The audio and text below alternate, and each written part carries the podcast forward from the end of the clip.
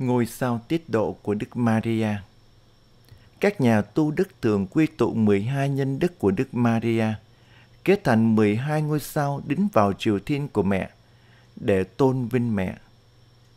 Hôm nay, chúng ta cùng với Đức Maria suy gẫm ngôi sao và cũng là nhân đức tiết độ của mẹ. Tin mừng theo Thánh Luca. Hồi ấy, bà Maria vội vã lên đường đến miền núi và một thành thuộc chi tộc Juda. Bà vào nhà ông Zakaria và chào hỏi bà Elizabeth. Bà Elizabeth vừa nghe tiếng bà Maria chào, thì đứa con trong bụng nhảy lên, và bà được tràn đầy thánh thần. Liền kêu lớn tiếng bà nói rằng, em được chúc phúc hơn mọi người phụ nữ, và người con em đang kêu mang cũng được chúc phúc. Bởi đâu tôi được thân mẫu Chúa tôi đến với tôi thế này? Vì này đây tai tôi vừa nghe tiếng em chào, thì đứa con trong bụng đã nhảy lên vui sướng. Em thật có phúc vì đã tin rằng Chúa sẽ thực hiện những gì người đã nói với em. Kính thưa cộng đoàn, lời kinh kính mừng dù được cất lên trong nắng mai huy hoàng hay trong hoàng hôn nhạt nắng, thì đó cũng là lời kinh chất chứa biết bao tâm tình chúc tụng Thiên Chúa và ngợi khen Đức Maria.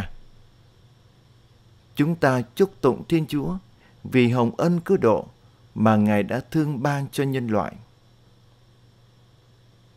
Thiên Chúa gìn giữ Đức Maria khỏi vướng mắc tội tổ tông truyền để mẹ kêu mang và sinh hạ con Thiên Chúa cho nhân loại. Vì thế, chúng ta ngợi khen Đức Maria vì mẹ được Thiên Chúa ở cùng và mẹ có phúc hơn mọi người phụ nữ. Giờ đây, chúng ta cùng chiêm ngưỡng cuộc đời của Đức Maria để nhận ra biết bao điều kỳ diệu mà Thiên Chúa đã thực hiện trong chương trình cứu độ.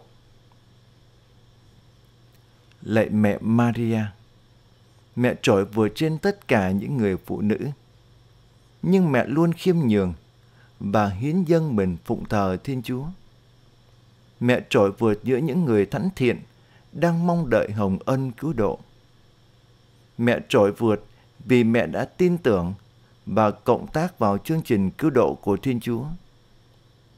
Mẹ trội vượt vì mẹ được kêu mang con Thiên Chúa và xin hạ mặt trời công chính, đấng đem lại ánh sáng và ơn cứu độ của Thiên Chúa cho nhân loại. Mỗi người chúng ta cũng được mời gọi cộng tác với Thiên Chúa trong chương trình cứu độ Ngài kêu gọi tất cả mọi người, người xứng đáng, kẻ bất xứng, người đạo đức, kẻ tội lỗi. Thiên Chúa thấu hiểu chúng ta là những kẻ yếu hèn tội lỗi.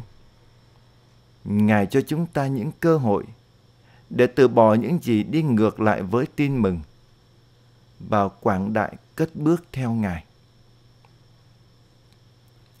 Thiên Chúa đang mời gọi mỗi người chúng ta từ bỏ những gì không phù hợp với tin mừng, can đảm đi theo Ngài, cộng tác vào chương trình cứu độ.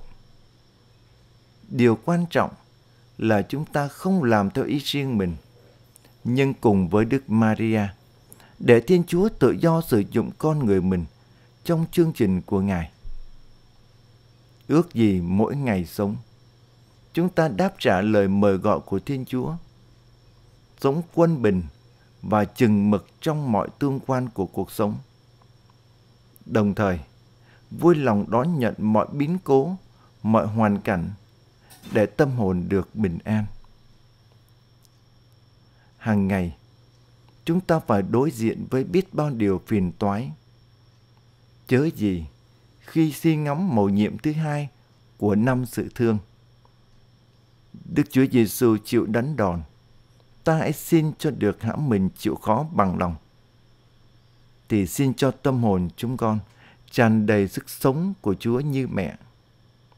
Để hiến dân và đón nhận mọi biến cố xảy ra trong cuộc đời với niềm tín thác và cậy trông vào tình yêu của Thiên Chúa mà thôi. Amen.